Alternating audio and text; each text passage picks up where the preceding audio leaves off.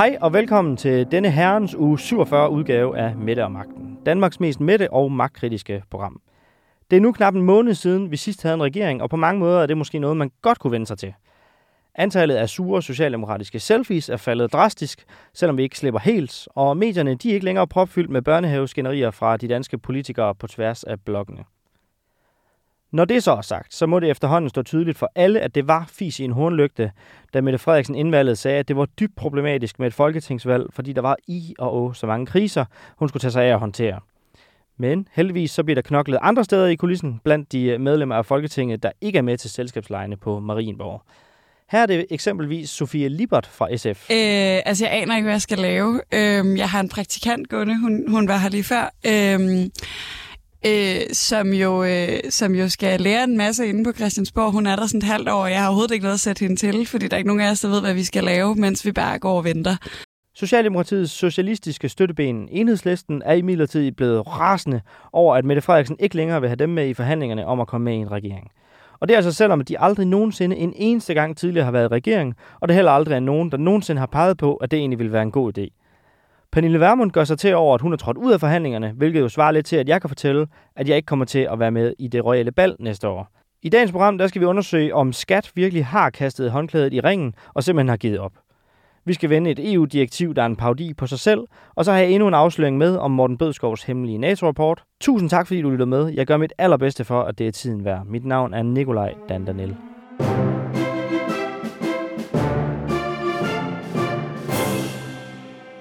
Vi lægger ud med at genbesøge øh, den her NATO-rapport, som øh, Morten Bødskov gemte for offentligheden under valgkampen. Og det går for vidt, trods alt, at oprids hele forløbet fuldstændigt, men vi får lige et kort oprids. Først så fortalte han ikke til offentligheden, at han har modtaget den. Så vil han ikke lægge den frem af hensyn til forliskredsen, men hele forliskredsen vil gerne have den frem. Så efter et hårdt pres, så endte det med, at en tredjedel af rapporten kom frem, og resten det forblev så mørklagt, hvad det stadigvæk er i dag. Og det er altså en rapport, der plejer bare at blive lagt op på hjemmesiden. Den er uklassificeret, og øh, derfor så blev han også beskyldt for, at han ikke ville have, at den skulle komme frem, sådan at øh, valgkampen skulle handle om, at NATO nu skrev, at det stod endnu dårligere fat med forsvaret, end øh, hvad det har gjort hidtil. Men han blev ved med at afvæve igen og igen, at øh, han har ikke læst den, han har ikke set den, og han var overhovedet ikke blevet forelagt den. Og de her tre formuleringer, de øh, gik igen hele tiden. Han sagde direkte til netmediet Olfi, at han ikke havde nogen nærmere viden om rapporten. Men til det sidste her, så vil jeg nu fortælle jer, at det er forkert. Jeg spurgte nemlig i Forsvarsministeriet, om han er blevet informeret om indholdet i rapporten af andre medarbejdere, der kender til indholdet i rapporten, i stedet for selv at læse den. På den måde kunne han gentage igen og igen, at han ikke har læst den, han ikke har set den, og han ikke er blevet forelagt den, samtidig med, at han ved, hvad NATO siger. Og ministeriet svarer, Forsvarsministeriet har, Forsvarsministeren har selv sagt været generelt orienteret om sagen som led i den løbende og almindelige ministerbetjening. Så han har altså været orienteret om indholdet i rapporten. Jens Vorning, tidligere generalkonsul i St. Petersborg, direktør i Policy Group og sikkerhedspolitisk analytiker på Kristelig Dagblad. Velkommen til. Tak skal du have. Hvad er din reaktion på det? Jamen, det begynder jo lige lidt, lidt en joke. Altså, i tirsdags i forhandlingerne om ny regering på Marienborg, der kom forsvar, sikkerheds- og udenrigspolitik på agendaen. Og der ville det jo være helt naturligt, at man havde kendskab til indholdet af den her øh, rapport. Og som sagt, den er uklassificeret, øh, og man ville nærmest kunne skrive den selv, hvis man gad at dykke ned i øh, avisdækningen af forsvarsområdet de sidste to år, og så kigge på den forrige rapport, der kom for to år siden. Øh, så kunne man lægge fra og, og, og lægge, øh, lægge til og trække fra, øh, og så vil man nærmest kunne skrive indholdet i det. Den her bliver, den bliver simpelthen gjort mere kontroversiel, øh, end den er på grund af den holdning, som regeringen havde under valgkampen til den. Og der blev gjort mange øh, krumspring for, at den ikke skulle komme frem. Men jeg synes bare, at det her, da jeg første gang blev forelagt muligheden for, at øh, han som et led i det kunne have fået en anden medarbejder til at sætte ham ind i, hvad der står i den, så synes jeg faktisk, det var øh, uhyggeligt. Altså, jeg havde lidt svært ved at sove. Men nu er jeg også grøn i, øh, i det her. Altså, er det mig, der er for naiv? Øh, altså, jeg synes, jeg har jo selv, og selv modtaget nogle af, når vi har spurgt om magtindsigt og sådan noget fra Christi Dagbladets side, som vi gjorde som, som noget af det første. Vi var også de første til at sige, den, den ligger der nok. Og ja, det, det, det gjorde den så. Øh, fordi det, altså, man skal bare kigge på datorerne, så, så må man regne ud, at den, den, den lå der. Øh, altså, ministeriets svar, man kan se, at der er nogle embedsmænd, der har haft virkelig ondt i maven i forhold til, hvordan skal vi formulere os øh, øh, omkring det her. Og så igen, som sagt, altså så er den heller ikke øh, vigtigere. Så jeg synes, at, at regeringen har skabt et problem for sig selv, som burde være helt ukontroversielt. Og hvis jeg så nu siger, at jeg, jeg tror, det er en bevidst altså strategi, det her med at få en anden til at sætte ham ind i indholdet, så han kan skærme sig og sige, at han ikke har læst den. Er det så mig, der så er for konspiratorisk nu? Nej, det synes jeg slet ikke, du er. Fordi igen, i et, i et ministerium, og jeg har selv haft min gang i, i Udenrigsministeriet, altså en minister kan ikke læse alt.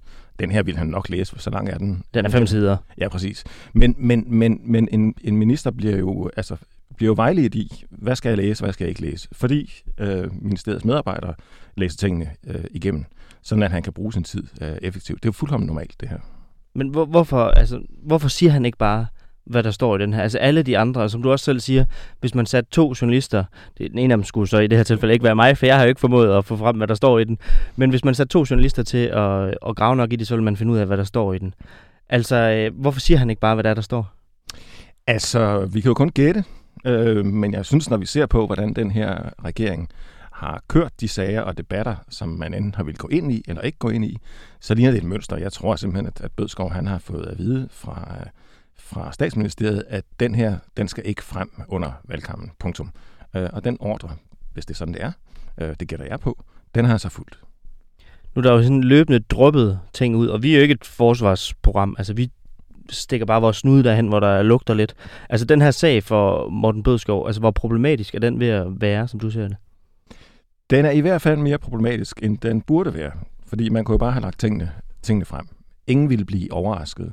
Og igen, der vil ikke være en, en hård kritik. Selvfølgelig vil der komme fra oppositionen sådan lidt, jamen det er også for galt, og det er på jeres vagter, alt det der. Øh, men, men det her forsvarsforlig, som vi er inde i nu, og som skal til at forhandles en gang til, til, til næste år, der er rød og blå blok jo, de ansvarlige partier jo fedtet ind, øh, begge parter. Øh, og vi har haft røde og blå forsvarsminister i det her øh, forløb. Så medansvaret øh, er dels det hele forligskredsen, som har ansvar for forsvarets øh, tilstand. Og derfor så er det ikke bare noget med, at, at man så kan skyde på den her regering, for man kan lige så vel skyde på den forrige, som man kan skyde på den, der, der så kommer til. Og nu siger du også det her med, at øh, altså, du er ikke helt så overrasket som mig over, at det her muligvis er, er fremgangsmåden, man har brugt.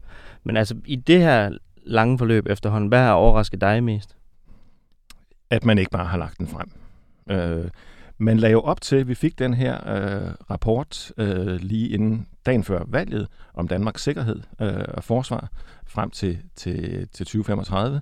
Øh, der jo egentlig riser et, et dystert billede op af, af den fremtid, øh, vi står i.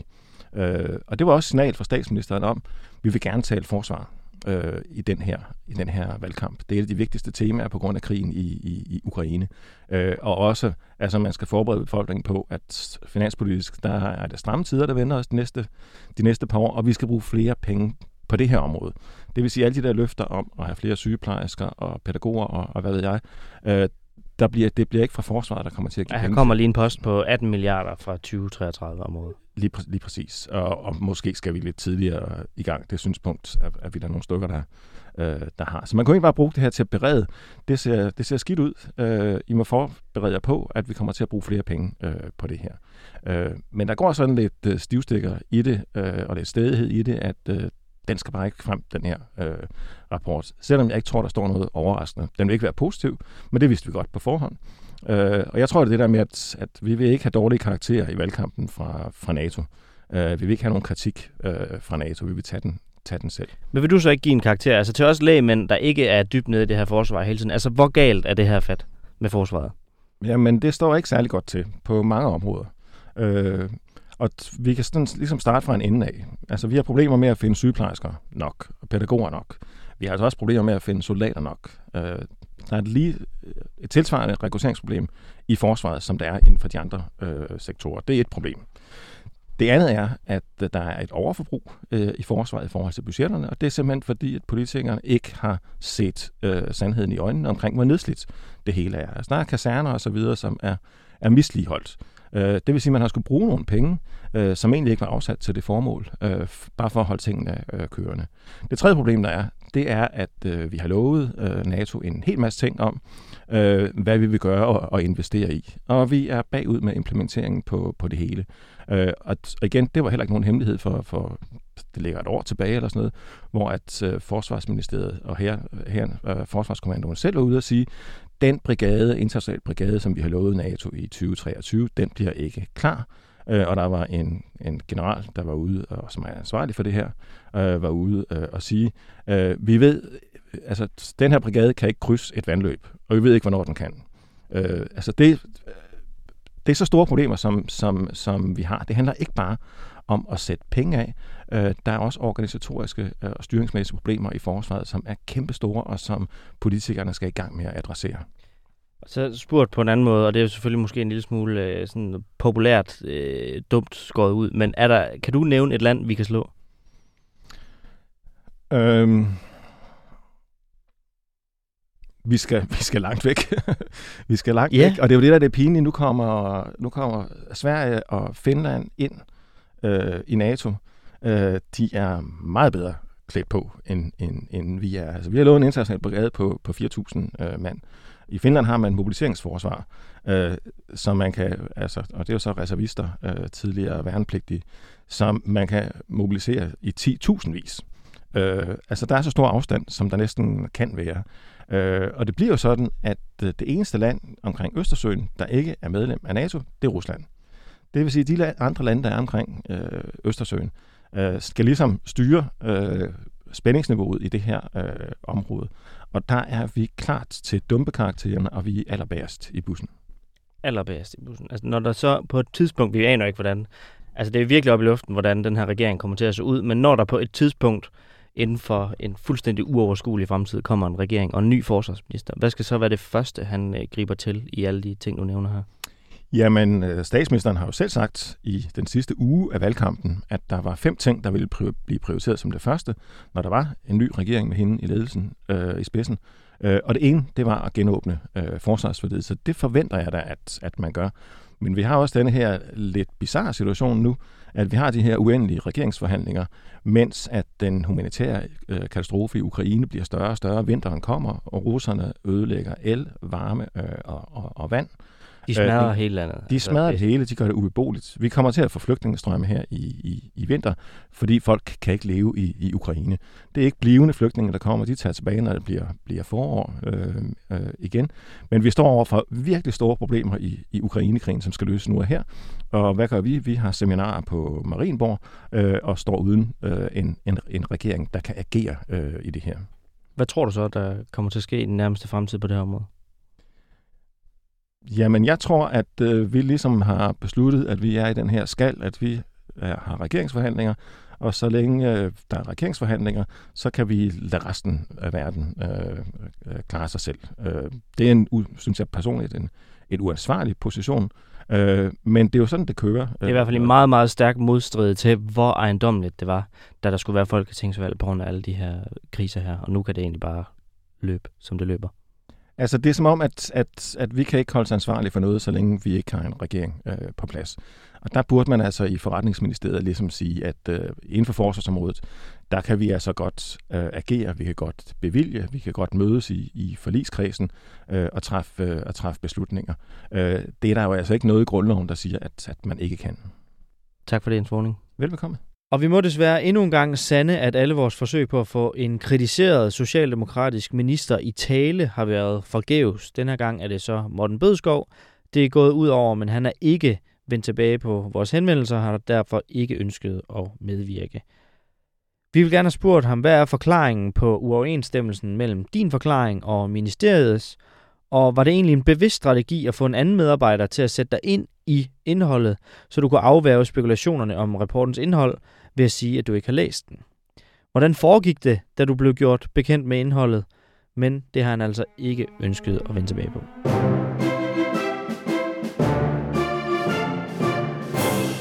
Nu skal vi tale om noget, som fik mit hoved til at eksplodere, da jeg hørte det første gang. Det er et par uger siden, og nu er jeg ved at læse den bog, det udspringer fra, og det har ikke ligefrem øh, givet lindring til min øh, hovedpine, hvis vi skal sige det sådan.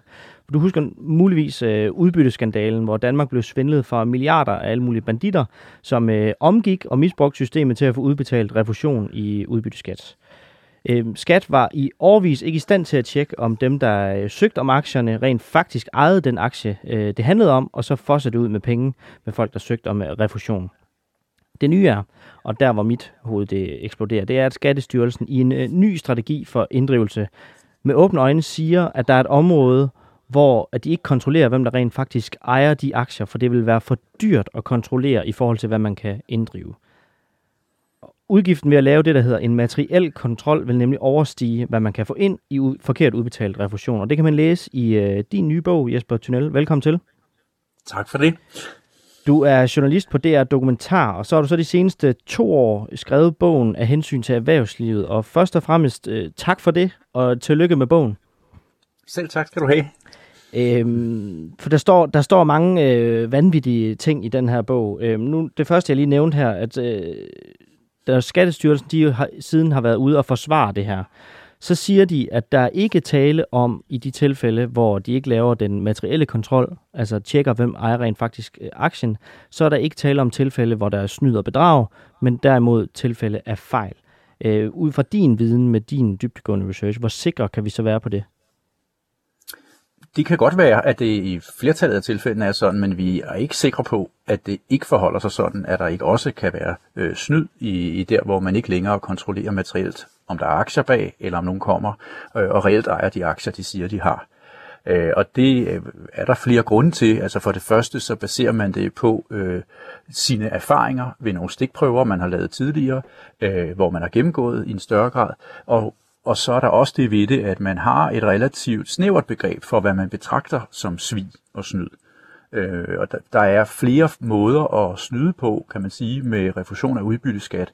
Og, øh, og indtil nu har skattemyndighederne primært lagt vægt på den form for snyd, hvor man kommer og henter udbytteskatterefusion flere gange for den samme aktie eller for aktier, der ikke eksisterer, men ikke øh, nødvendigvis altid kaldt det for snyd, når man kom og hentede udbytteskat op af statskassen, man ikke havde øh, ret til ved bare at gøre det en enkelt gang. Og så nævnte jeg også det her med, at de siger, at det vil være dyrere at kontrollere, end det vil være, øh, end gevinsten vil være ved det, man kan krasse ind. Altså helt konkret, så det regnestykke, de stiller op, det er, at de siger, det vil koste os 350 millioner at øh, kontrollere for fejl, hvor vi måske kan hente 120 millioner, og derfor giver det ikke mening. Altså det lyder jo egentlig meget fornuftigt. Hvor godt holder det argument? Øhm, jeg synes, det holder øh, fuldstændigt, og jeg synes faktisk, det er et fornuftigt argument. Jeg hører ikke til dem, der bliver farvet over den måde at argumentere på. Tværtimod forventer jeg nærmest, at man hos myndighederne selvfølgelig bruger kronerne rigtigt, og ikke hælder 200 millioner ud af vinduet på at kontrollere noget, som man ved ikke kan betale sig. Men det, jeg anfægter i bogen, øh, som i virkeligheden er noget helt andet, det er, at det den måde at stille det op, som om der er de to muligheder, det er det, der er selve problemet. Fordi der er ikke kun de to muligheder. Der er også den mulighed, at man øh, for eksempel kunne sige, jamen fremover, øh, så gør vi det, som medarbejdere i skat, det kan du læse, øh, igennem årtier har sagt, vi har brug for, vi vil gerne vide, hvem der ejer aktierne, hvem der modtager udbyttet. Så når nogen kommer og siger, dag, jeg har en aktie, jeg skal have refusion, så kan vi slå op i vores systemer og se, jamen det kan vi godt se, fordi du har betalt skat. Det er det, der er problemet. Det kan man ikke i dag. Det kunne man ikke under, mens det kørte, øh, og man hentede 12,7 milliarder, og det er altså også problemet den dag i dag. Og når man stiller regnestykket op, som om vi kan enten vælge at bruge meget tid på at sidde og kigge lang tid på de papirer, vi får ind, øh, eller lade være med det, øh, så får man det forsimplet ned til, skal vi helst spille nogle penge eller spare nogle penge? Og der er svaret selvfølgelig, at vi skal spare nogle penge, men der er jo altså øh, indtil flere andre muligheder, hvor man uden at spille penge kunne få en bedre kontrol. Ja, så i stedet for at kontrollere af omveje, så hvis man sætter det krav, at vi skal simpelthen vide, om du ejer den her aktie, altså der skal være et dokumentationskrav for præcis det, så vil man, man have undgået, øh, altså at det blev et valg imellem de her to regnstykker. Altså, øh, det er et spørgsmål om, hvor dokumentationen kommer fra. I dag kontrollerer man de papirer, som den, der vil have refusion, selv kommer med og så kræver man flere og flere papirer og bruger mange timer på at kontrollere dem. Det medarbejderne i Skat i årvis har sagt, det er, at vi skal have det indberettet af nogle andre, end dem, der skal have pengene ud. Det svarer lidt til, at når du får løn, og jeg får løn, og der bliver trukket skat af vores løn, så bliver det indberettet til skat, at øh, du, øh, Nikolaj, har betalt så meget i skat, og det er blevet trukket og indbetalt, og Jesper, han har betalt så meget, så hvis vi skal henvender os til skat og siger, at vi har betalt for meget i skat, vi skal have noget tilbage her, så kan de slå op og se, jamen jeg kan godt se fra din arbejdsgiver, at du har betalt det her i skat. Og det er det, man ikke kan på aktier øh, nødvendigvis, fordi at der er nogle aktionærer, der er hemmelige, hvor skat ikke ved, hvem det er, der bliver betalt skat for. Og så når der er nogen, der kommer og siger, at de har betalt skat, så kan de ikke slå op og se, jamen er der overhovedet betalt skat af de her aktier. Og hovedpointen, som jeg nu læser der, nu skal jeg jo ikke udlægge øh, din bog, når du selv er med, men altså, som jeg forstår det, så er hovedpointen, at det er blevet accepteret i, i øh, snart 40 år, at, øh, at staten ikke skal vide, hvem der ejer hvilke aktier, fordi at hvis vi har krav på at vide det, så vil de der store investorer, de vil simpelthen øh, flytte andre steder hen. Er det, er det nogenlunde rigtig ridset op? Det er et af de argumenter, der er mod at kræve, at hvis du vil have refusion, så skal du på forhånd være registreret som aktionær. Det er at sige, okay, hvis vi begynder at kræve det, at man skal lægge aktierne i depot i sit eget navn i Danmark, så vil der være nogen, der ikke investerer i, i Danmark.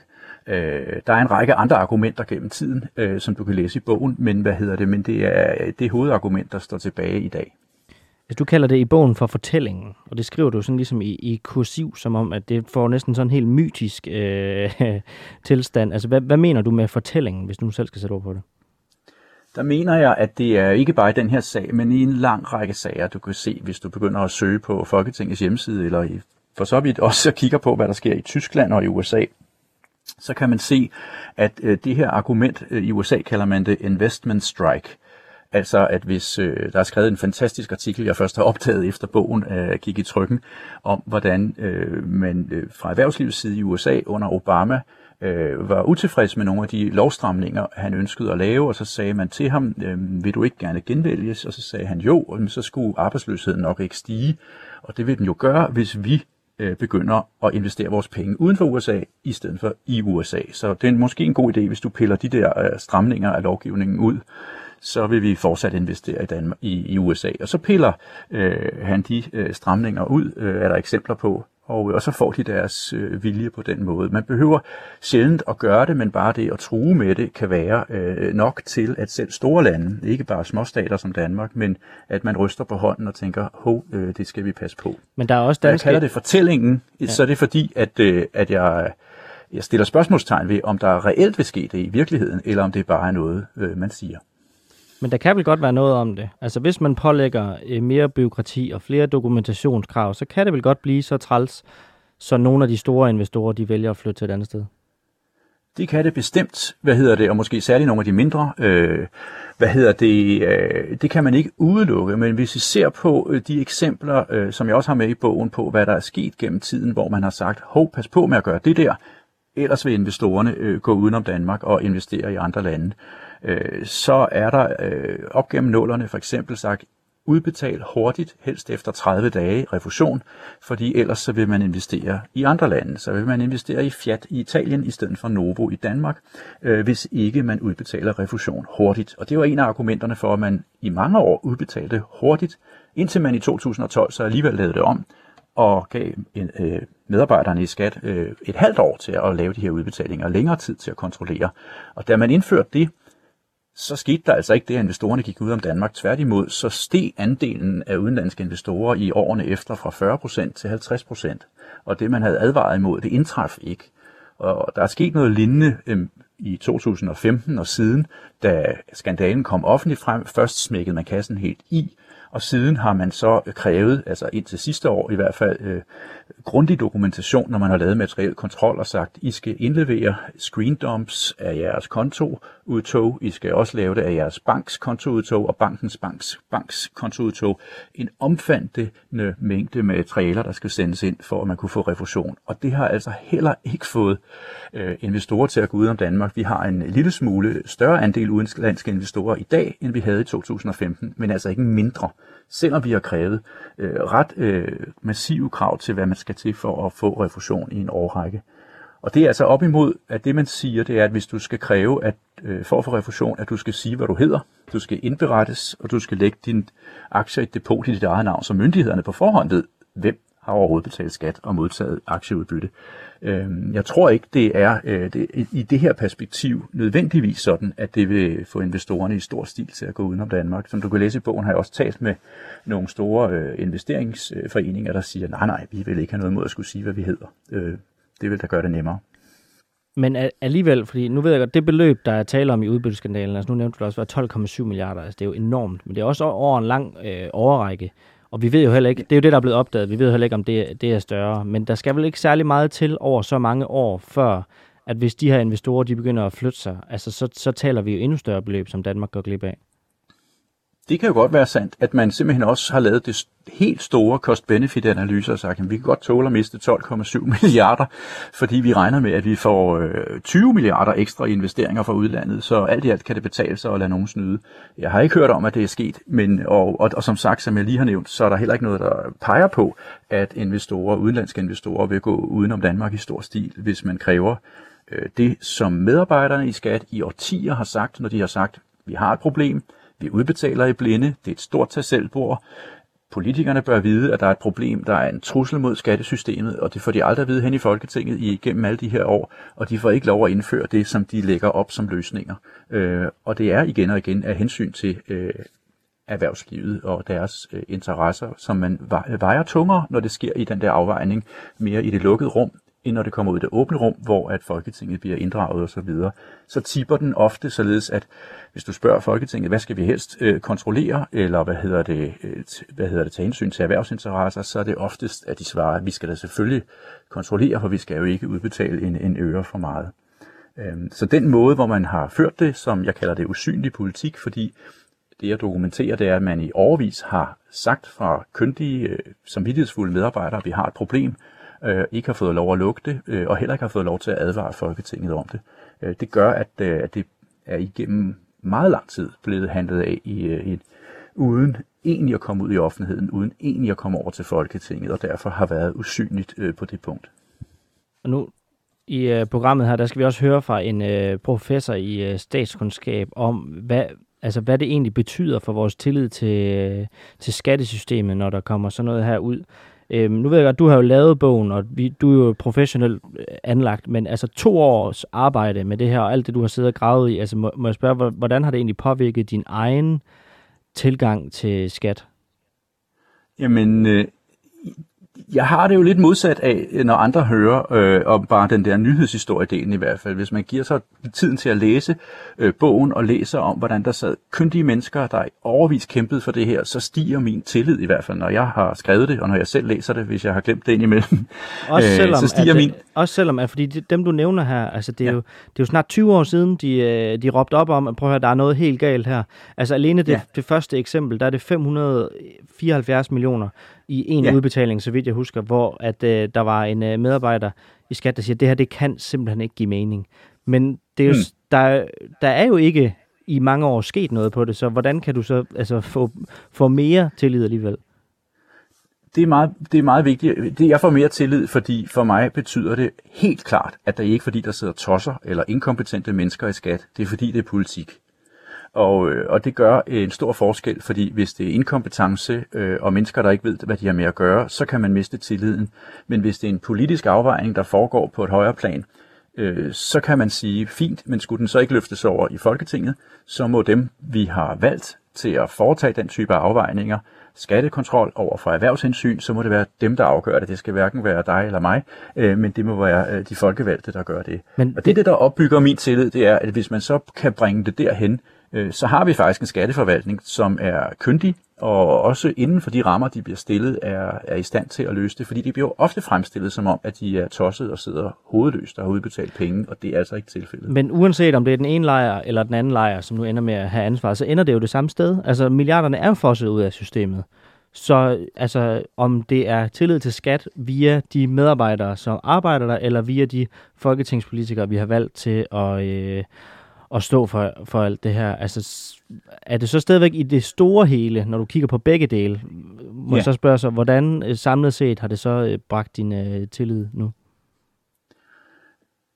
Jamen, øh, jamen, jamen, der er jeg så indrettet, og det kan være, det er min blinde plet i livet, det er, at øh, jeg bliver jo glad hver gang, at, øh, at det viser sig, at det, at der har været fornuftige mennesker bag, og det viser sig at være et spørgsmål om politik. Fordi så længe det kan være et spørgsmål om politik, så er der jo håb for, at hvis et flertal i befolkningen eller blandt de folkevalgte ikke ønsker, at det skal være sådan, så kan de lave det om hvis det var, øh, fordi der var stærk inkompetence og nogen, der hovedløste udbetalte, uden det var politik, øh, så kunne de jo råbe og skrige hen i Folketinget, og befolkningen kunne vælge nogle andre medlemmer af Folketinget, og det ville ikke ændre sig.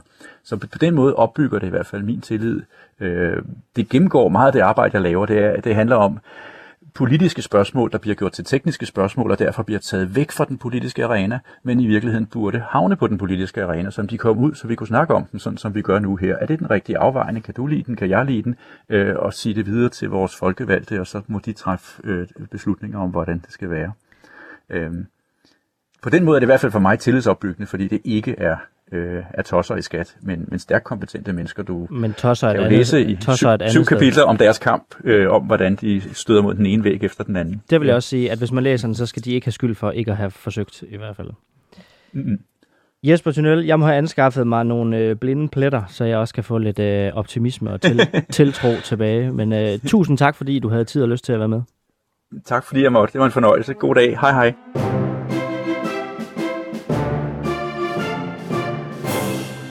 Louise Schack Elholm, fungerende skatteordfører for Venstre. Velkommen til programmet. Tak for det. Skat siger nu øh, helt med åbne arme, at, øh, at der er grupper, hvor de ikke tjekker, om ansøgerne rent faktisk ejer deres aktie. Altså, hvad er det for et skattesystem, I har efterladt os skatteborgere? Jamen altså, vi har i hvert fald forsøgt på at genrejse skattesystemet. Jeg er da rystet over, at øh, man slet ikke tjekker, om der ligger en aktie bag udbetalingerne, eller om det er de retmæssige ejere. Det var nogle ting, som vi i Venstre har lagt rigtig stor vægt på, at man får styr på. Øh, og at regeringen er gået i gang med at sætte gang i udbetalingerne, uden at de ting bliver tjekket, det er nyt for mig, og det er rystende. Men på, øh, lige på bagkant af udbytteskandalen, som jo indtraf i 2015, så havde I jo øh, regeringsmagten. Altså, så de ting, der kommer frem nu her, dem kunne I jo også godt have, have forhindret, da I havde magten i fire år. Jamen, det gjorde vi sådan set også, for vi stoppede alle udbetalinger af refusioner på udbytteskat øh, og øh, lavede en, øh, nogle nye styrelser, så vi fik en klar ansvarsfordeling og kunne opbygge nogle faglige kompetencer. Vi ville gerne undgå, at vi igen sad med en enkelt person, der kunne øh, godkende en masse refusioner af udbytteskat. Så øh, vi har igen opbygget et nyt system, hvor man faktisk tjekkede, om der var aktier bag, og hvor man tjekkede, om det var de retmæssige ejere. Det er det sidste års tid under den røde regering, at der blev sat gang i udbetalinger uden at tjekke de her ting. Men det er vel heller ikke en, øh, altså en løsning at, at helt stoppe for. Man er vel nødt til på et eller andet tidspunkt at have et flow i, øh, i betal, udbetaling af udbytterefusion. Ja, og vi satte også gang i udbetalingerne igen, da vi kunne finde ud af, om folk de havde en aktie bag, og om de var de retmæssige ejere. Men det er en af de ting, som øh, så undrer mig her, fordi alt det bøvl, Skattestyrelsen og Skatteministeriet nu har med at finde ud af, hvem der ejer hvad, det kommer vel også fordi, at der ikke er noget krav om, at, øh, at man skal dokumentere, at man rent faktisk ejer sin aktie. Altså man må gerne investere anonymt i Danmark. Øhm, mm. Og det har I jo også været med til at, at, at beslutte. Altså, skal det laves om? Nej, vi skal have et system, hvor vi er sikre på, at det er de rigtige penge, vi udbetaler. Allerhelst så jeg gerne en nettoindholdelsesmodel. Det er der andre OECD-lande, der har end Danmark. Øhm, og der mener jeg, at vi skal ud og se på, hvad kan vi lære af de forskellige systemer. Et alternativ, det kunne være den, det system, som OECD har bygget op, der hedder Trace, som, hvor du har meget større sikkerhed for, at det er de rigtige udbetalinger, du laver. Det er, øh, det er, hvad det hedder, Finland allerede været i gang med at implementere. Øh, og jeg har også opfordret i, øh, i EU-kommissionen, da vi mødtes med dem, når vi besøgte dem for et år siden, til at man kiggede den vej og så, at man kunne lave nogle europæiske løsninger i forhold til det her. Men det er da trods alt mere omstændigt, og det kan man jo også se, når Skattestyrelsen går op, hvad det rent faktisk vil koste for dem lige nu og, øh, og komme frem til, hvem der rent faktisk ejer de aktier, de ansøger om. Så vil det koste 350 millioner og, øh, og indkassere 120 millioner, og det kan jo aldrig give mening. Men det må da være nemmere at simpelthen lade det være op til dem, som ansøger og sige, jeg ejer rent faktisk den her aktie og fremvise det. Øh, jamen, det er ikke let at løse den her opgave, og det er også derfor, at vi faktisk har haft et underudvalg nedsat i skattevalget for at se på, hvad er der løsningsmodeller, og har undersøgt, hvad man gør i andre OECD-lande. Øhm, og det har jeg da tænkt mig at forfølge, så vi får en, en velfungerende model, der samtidig sikrer, at vi stadigvæk har et indre marked for, for også for valuta i Europa. Men det bliver ikke, hvor man fjerner muligheden for at investere anonymt?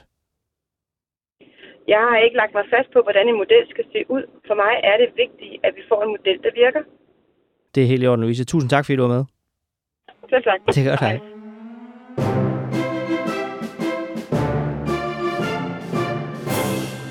Nu har vi en øh, ny gæst med på øh, den her sag, og det er dig, Bent Greve, professor på Institut for Samfundsvidenskab og Erhverv på Roskilde Universitet. Velkommen til. Tak skal du have. Når man, som Skattestyrelsen gør her, siger, at man helt bevidst ikke tjekker, om folk rent faktisk ejer den aktie, de siger, de ejer, hvad gør det så ved tilliden til det danske system? Jamen, de kan ikke undgå at mindske tilliden til det danske skattesystem, fordi det indikerer jo, at der er nogle mennesker, som bevidst kan slippe ud over betale den skat, de skal. Og vi ved generelt set, hvis man skal minimere øh, den undergrundsøkonomi og minimere, at folk ikke betaler skatten, som de skal, så skal der være en risiko for, at de opdaget ved forskellige former for kontrol i skattesystemet. Fordi hvis der ikke er nogen kontrol, så er der nogen, der vil bruge det til at undgå at betale skat. Hvor sikker kan man være på, på det? Altså når du siger, at der er nogen, der vil bruge det til at undgå at betale skat? Det kan man, fordi man har lavet forskellige undersøgelser, der viser siger noget om sammenhængen mellem øh, kontrolsystemer og skattebetaling og størrelsen af undergrundsøkonomi i forskellige lande, og derfor er der en klar sammenhæng mellem, at man er sikker, man har en risiko for at blive opdaget, og den mulighed, man, der kan være for at undgå at betale skat, det influerer på folks adfærd. Altså det er klart, de fleste mennesker vil have det sådan, at det er også derfor, at vi i det danske samfund har kontrol, selvom mange gange gerne vil undgå at bruge penge på eller kontrollere. At hvis der er nogen, der kan undgå at, at ikke overholde nogle regler, så forsøger de på at gøre det på forskellige der kan. Det gælder skattesystemet, det gælder fødevarekontrollen, det gælder arbejdsmiljøet, øh, det gælder farten på vejen. Så, så der er jo mange steder, hvor vi ved, at kontrol er en nødvendighed for at bremse og minimere risikoen for, at nogen forsøger at undgå at blive ramt af de regler og den lovgivning, vi har. Så når de nu siger i, øh, i Skattestyrelsen i den her forklaring, at øh, det er meget vigtigt for dem at pointere, at der ikke er tale om svindel i de her opgørelser, de laver, så siger du rent faktisk, at når man så alligevel siger, at vi derfor bevidst ikke tjekker, om folk ejer den aktie, de siger, de ejer, fordi det vil være dyrere end det, man kan indkræve, så vil man direkte altså forårsage, at der kommer svindel. Ja, det mener jeg. Jeg kan ikke sige beløb, jeg kan ikke sige omfang, men det mener man kan sige med sikkerhed at være. Det betyder ikke, at jeg ikke synes, at det er fornuftigt, at man har nogle strategier for at gå mest og undersøge, bruge mest tid på de sager, hvor man kan finde det største proveny ved at undersøge og ved at lave en kontrol på skattesiden. Men man skal bare sikre sig, at der samtidig er en risiko for at blive opdaget, og at, at dem, der sådan, kan man sige, agerer i skattesystemet, ikke ved, øh, hvor den risiko er henne, fordi så opfører de sig mere præcist og rammer, øh, kan man sige, adfærden på en bedre måde i forhold til at betale den skat, der skal gøres. Så helt grundlæggende så kan man sige, at det er absolut no-go, ligegyldigt om det er en lavrisikogruppe, som det jo er i det her tilfælde, altså en gruppe, hvor man vurderer, at der er lav risiko for, at der vil være tilfælde af svindel, så er det no-go at, altså, at fortælle åbent, at man ikke tjekker et område. Ja, det kan man sige. Man kan godt sige, at det er stikprøvekontrol, det er måske færre stikprøvekontrol, man bruger på de her områder, på områder, hvor der er en høj risiko. Der skal være en risiko for, at de fanger den kontrol, fordi det fremmer folks adfærd, bliver på en mere en bedre måde i forhold til at betale øh, skatten, til skal, og dermed også sikre, at befolkningen er villig til at betale skat, fordi vi danskere og andre landes øh, befolkning vil gerne betale skat, men hvis de selv betaler skat, så bliver de også gerne sikre på, at andre med samme vilkår betaler den samme skat. Men det, man kan sige til deres forsvar, det er også noget, du selv siger her. Altså, de kan jo ikke tjekke alle, og de fortæller, at det vil koste 350 millioner at indføre en kontrol, der efter deres egen vurdering vil indkræse 120 millioner. Men du siger så, at de vil faktisk være, kunne komme omkring det ved at lave stikprøvekontroller. Ja, fordi det, pointen er, øh, sagt kan man sige en gang til måske, at de skal lave kontroller, så skal være, dem, der laver de her, skal vide, at de risikerer at blive opdaget, fordi så vil det være, og det er klart, man skal ikke lave kontrol af alle, fordi det er for dyrt. Og derfor skal man finde balancen imellem den, den rigtige kontrolstrategi, der, der signalerer, at der er en risiko for at blive opdaget med, at man ikke bruger for mange administrative ressourcer på at gøre det. Hvad så med det her med, at når vi nu hører som øh, offentlighed og befolkning, og hvad vi ellers nu skal tage os ind under i det her store vi, at Folketinget heller ikke har været oplyst om den her øh, strategi. Altså, hvad, hvad har det af påvirkning på tilliden til systemet? Jeg tror ikke, det i sig selv har nogen påvirkning på tilliden til systemet. Man kan under andre at sige, at Folketinget efter sin bedste vurdering burde have været informeret om det, så de kunne tage stilling til, om de eventuelt ville have haft en anden strategi, eller om de ville have haft en mere vidtgående kontrol. Så man kan sige, at der skulle have været en politisk beslutning om, hvad synes vi er fornuftigt og ikke fornuftigt. Og det mener jeg, på det her led og på det her niveau, at det ikke en administrativ opgave at træffe den beslutning. Og hvordan, øh, nu står vi jo, hvor vi står. Altså, hvis de skal rette op på det her, altså, øh, hvordan øh, gør de det bedst? Her taler jeg om politikerne og skat i, i samspil. Der, jeg tror, at det, man bedst kan gøre, det er at sige, at nu vedtager man en ny øh, strategi for at kontrollere det her område. En strategi, der indbefatter, at alle kan risikere at blive opdaget, men selvfølgelig, at man går mest målrettet efter de sager, hvor provenyet ved en indsats er størst muligt. Men så også øh, i Danmark, altså vi har vel generelt set har vi jo høj tillid til vores øh, systemer, så det her med, hvis det skulle falde en lille smule, altså er, er det overhovedet et problem? Nej, ikke nødvendigvis. Altså, jeg vil også gerne tilføje, at, at Danmark har jo faktisk, på trods af de sager, der har været, et meget velfungerende system opkrævning af skatter og afgifter, der fungerer ganske fremragende, ganske effektivt. Så når de, de grundlæggende fungerer det godt, det er også derfor, jeg tror, at folk har tillid til systemet. Men hver knæk af en tillid kan, kan vi risikere at medføre en, kan man sige, en bevægelse i retning af endnu mindre tillid, fordi så begynder skrevet i forhold til, hvordan man synes, systemet fungerer at være. Så som, som udgangspunkt er det ikke nødvendigvis noget stort problem, men det er et problem, så kommer mange sager, der gør, at vi ikke har den tid, fordi velfærdsstaten kan nogle gange kun finansieres gennem skatter og afgifter.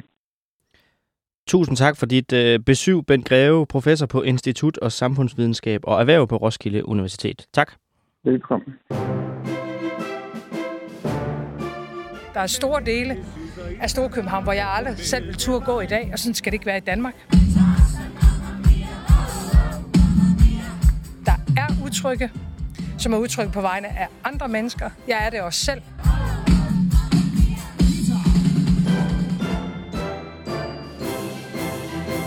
I den her uge, der vedtog Europaparlamentet, at der i 2026 skal være et mål om minimum 40% af hvert køn i alle bestyrelser i virksomheder, der enten er børsnoteret eller har over 250 ansatte. Og hvis man så ønsker at sætte kønsmål for både direktionen og bestyrelsen, så kan man så nøjes med 33% i hver. Og det bliver ikke mere peak EU end det her. Det er 10 år siden, at forslaget blev stillet, men nu er der så endelig kommet en aftale, blandt andet forhandlet på plads af Socialdemokratiet. Og i selv samme Socialdemokrati er du Europaparlamentsmedlem Marianne Vind. Velkommen til. Tak. Hvorfor er det her en god aftale? Jamen, det, det, tudtosset er jo, at vi ved fra erfaringer, at det giver en gevinst for virksomhederne med en mangfoldig ledelse og en mangfoldig bestyrelse. Så det skulle gerne være til fordel for øh, alle virksomheder, men i den grad også for, øh, for kvinderne, vi kan få nogle flere talenter i spil. Så i virkeligheden, så ved I bedre end øh, de virksomheder, der ikke har opfyldt de her mål nu? Jamen, det, det vil være sådan lidt mærkeligt. Det, man skulle tro, at virksomhederne selv vidste, men, men det sker altså det her i langt de fleste virksomheder før EU, som du selv siger, det har været 10 år undervejs. Men i de 10 år, bare det, at EU har rastet med sablerne, så har det jo fået de store danske virksomheder til at flytte sig helt vildt på det her. Øh, så de store danske virksomheder, som vil blive omfattet af det her, de er kun 1% fra at være i mål. Og det er jo helt vildt flot arbejdet. Men hvis vi kigger på alle de virksomheder, der er nummeret mindre, men der er, det jo en, der er det jo en helt katastrofe. Der er det jo under 20 procent, der er kvinder i bestyrelserne. Der er altså virkelig noget at arbejde med. Og vi er jo i en tid, hvor, hvor kvinder, det er jo 15 år siden, at de unge kvinder øh, overhale de unge mænd på, på de længerevarende uddannelser. Så, så det er fordi talenterne ikke er derude, men de kommer ikke i spil. Men hvis man gerne vil udenom den her aftale, så er det jo egentlig nok at sætte sig et mål, og så have nogle neutrale ansættelseskriterier, hvor at man, hvis der er 50-50 på kvalifikationerne mellem to kandidater, så skal man vælge det underrepræsenterede køn, hvor man kan sige, at for det første, man kan jo godt sætte et mål, og så parkere det over i hjørnet, og så ikke gøre noget ved det. Og for det andet, man skal ikke have særlig meget fantasi til at sige, at vi mener, at vedkommende her er bedre kvalificeret, så derfor tager vi vedkommende. Fordi det er jo i forvejen ulovligt at diskriminere på, på køn. Så hvad er det helt konkret, du mener, I, I opnår med den her aftale? Du har ret. Altså, det er jo, der, der er jo ikke nogen sanktioner. Hvis man, øh, hvis man får lavet en, øh, en handlingsplan med nogle mål, øh, og lægger den ned i skuffen, og man kan hive den frem, hvis der er nogen, der spørger efter den, jamen, du har fuldstændig ret, så sker der jo absolut ingenting. Men jeg ved bare fra erfaringer, at så snart folk begynder at arbejde med nogle ting, og få øje på, at der faktisk kunne være nogle gevinster her. Fordi hvis de store virksomheder er begyndt nu at se, at der er en fordel ved det her, øh, jeg har da talt med flere øh, af de store virksomheder, der har undret sig over, hvorfor de mistede så mange af de gode øh, kvindelige teamledere og afdelingsledere. Men hvis man ikke kan se for sig, og man har ambitioner, der er ingen muligheder i min egen virksomhed, det er kun mænd, der bliver forfremmet, jamen så finder man jo et andet firma at være i. Og der er altså masser af kvindelige talenter, og dem har man jo mistet. Men du har fuldstændig ret.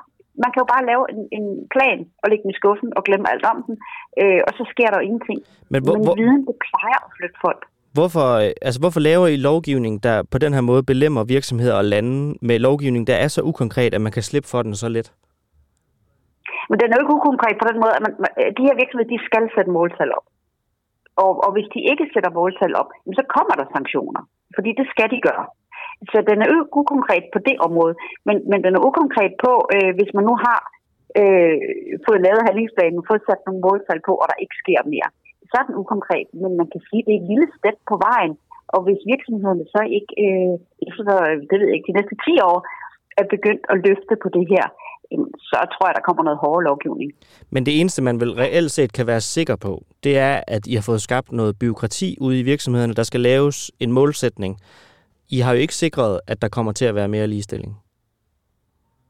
Jeg tror virkelig på, at bare det, man arbejder med det. Hvis vi kigger på en børnehave, der er der jo kæmpe stor fokus på, at der mangler mandlige pædagoger. I folkeskolen er der mangler mandlige lærere. De har jo taget den lovgivning til sig, at hvis der er et underrepræsenteret køn, må man gerne specifikt ansøge efter øh, det køn, der mangler. Så vi ser jo, at, at børnehaver, der slår stillinger op, og de foretrækker en mandlig pædagog, og det må man gerne. Er der to lige kvalificerede, må de gerne vælge manden, når, når det er det underrepræsenterede køn. Og det ser vi jo faktisk blive praktiseret rigtig, rigtig mange steder. Nu mener vi lige virksomhederne om, den gælder altså også den anden vej. Men hvad, hvad endemålet i, i på det her emne, altså det er vel, altså, at øh, der skal være ligestilling i alle landene på det her område. Er det, er det forkert udlagt? Ja, det er det. Men hvorfor så ikke et direktiv, der siger, at der i hvert land skal være minimum 40% repræsentation i øh, landets virksomheder og bestyrelser? Det er jo en forhandling, øh, og det var det her, at, at flertallet kunne blive enige om. Det er det jo altid. Altså, nogle gange vil jeg gerne have, at tingene gik endnu videre, og nogle gange siger jeg, at det er jo godt nok gået for langt. Men, men det afhænger jo altid af øh, øh, det flertal, der er. Det er jo ligesom Folketinget. Det, den lovgivning, der kommer ud, der kan man godt sige, hvorfor blev den ikke skrabere? Jamen, det var der ikke flertal for. Men det, fordi det, jeg tænker over, det er, at når man så fokuserer på hver enkelt virksomhed, så siger man jo også, at i lande, hvor der muligvis mangler kvinder på national plan, så alligevel, hvis der er en virksomhed, som har et overtal af kvinder i deres bestyrelse, så vil de være tvunget til næste gang at ansætte en mand i stedet for en kvinde. Ja, selvfølgelig. Fordi vi ønsker mangfold, fordi vi tror på, øh, og det er også det undersøgelser viser, at jo mere mangfoldig en bestyrelse er, jo bedre er den i både opgangstider for virksomheden og i nedgangstider. Fordi man får forskellige vinkler på, på alle tingene på en dagsorden på et bestyrelsesmøde, og det betyder virkelig meget. Men på det nationale... Så selvfølgelig skal der ansættes mænd, ja. Du, du sagde jo, at, at endemålet, det var ligesom den nationale ligestilling, og nu siger du så, at det, vil, det er fordi, der skal være mangfoldighed, men der kommer vel netop ikke mangfoldighed. Der er ikke plads til længere bestyrelser, hvor der kun er kvinder i. Øhm, det er da heller ikke ligestilling. Nej, ikke i den enkelte virksomhed, men det kan da sagtens være ligestilling på national plan, at der er nogle virksomheder, hvor der er flertal af kvinder, og så er der nogle virksomheder, hvor der er flertal af mænd. Hvis det samlet set ja, giver den repræsentation af 40 procent. Men, men det er, ja, men, men, men øh, så tror jeg, at vi skal virkelig, virkelig lede efter en bestyrelse, hvor der er flertal af kvinder. det, det er, de vil ikke udjævne noget som helst, hvis det var den opgørelse. Okay. Men så hele, hele det her, fordi nu det har taget 10 år, og så siger du så, at det er konkret nok, fordi det er jo en, øh, altså man, virksomhederne skal sætte en målsætning.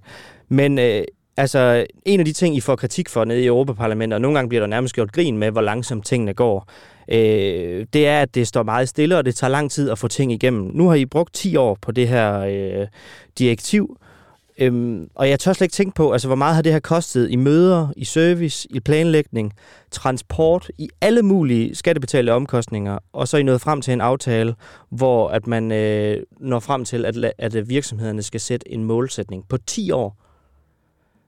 Altså, så er der vel også noget om kritikken om, at, øh, at det går meget langsomt ned hos jer. Det går langsomt, og det tager bare tid at skabe aftaler. Øh, jeg vil da ønske, at man kunne have fået en lynhurtig aftale. Øh, altså, der har, det har været meget... Altså, nogen har jo ikke ønsket nogen som helst former for regulering. Øh, andre, de har sagt, at øh, vi vil have øh, hårde kvoter. At, der, altså, at virksomhederne bliver simpelthen opløst på børsen, hvis de ikke har øh, mindst 40 procent af hvert køn i en bestyrelse. Øh, det, er det, der er meget langt imellem og så tager det tid. Øh, vi har haft lande, der har blokeret over i rådet. Det er jo ikke kun Europaparlamentet, der bestemmer de her ting. Vi har haft lande, der har blokeret i rådet, og ikke vil tale om det. Så er der kommet nye regeringer til, så man kan åbne den igen øh, og, og, og begynde at tale om det. Ting, det tager bare tid, når, Men, det, når det går igennem her. Marianne Vind, 10 år for at komme frem til en aftale om, at der skal sættes målsætninger. Det er jo helt vildt. Ja, øh, ligestilling er ikke i høj kurs. Det, det er årsagen? Jamen, det er ikke, det er ikke et, stort, hot emne. Øh, øh, altså, hvis man spørger danskerne, så synes de heller ikke om kvoter. Øh, øh, generelt synes danskerne, at vi har ligestilling. det kigger lige lidt. Men øh, det samme ser man jo ud over Europa. Altså, vi taler meget om LGBT-rettigheder i øjeblikket, men, men ligestilling mellem mænd og kvinder, det, det er bare et svært emne. Ja. Men nu, nu lykkes det da trods alt i hvert fald med, med den her aftale. Marianne Vind, tillykke med, med aftalen, og tusind tak, fordi at du havde tid og lyst til at, at være med. Jamen, selv tak. God dag. Og i måde.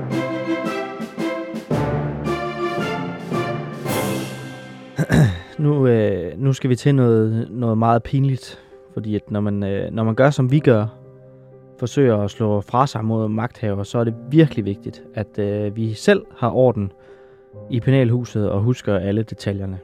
Og øh, derfor så er jeg meget, meget ked af at sige, at vi er nødt til at komme med en rettelse, en, øh, en, en beklagelse, et, et dementi. Vi har simpelthen glemt at fejre, at Astrid Krav fyldt 40 i sidste uge, og det er virkelig for dårligt.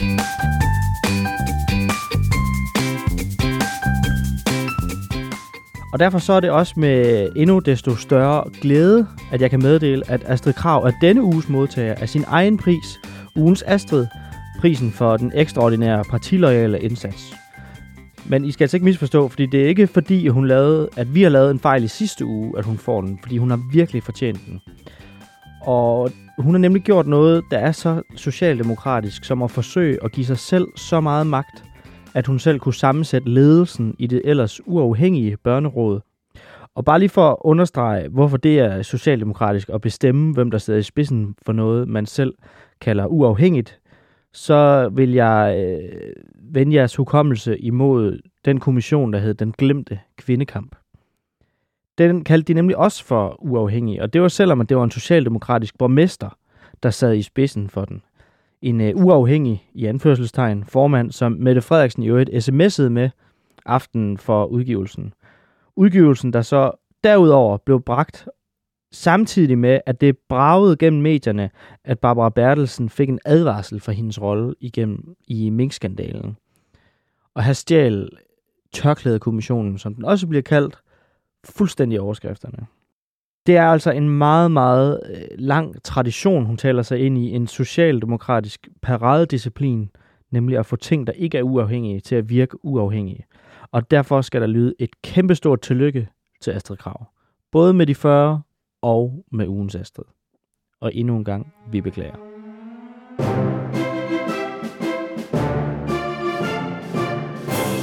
Så får I ikke mere for den 25 øre. Tusind tak, fordi du lyttede med. Jeg er din vært, jeg hedder Nikolaj Dandanel, og jeg er tilbage igen i næste uge med meget mere mætte og magtkritik. Vi lyttes ved.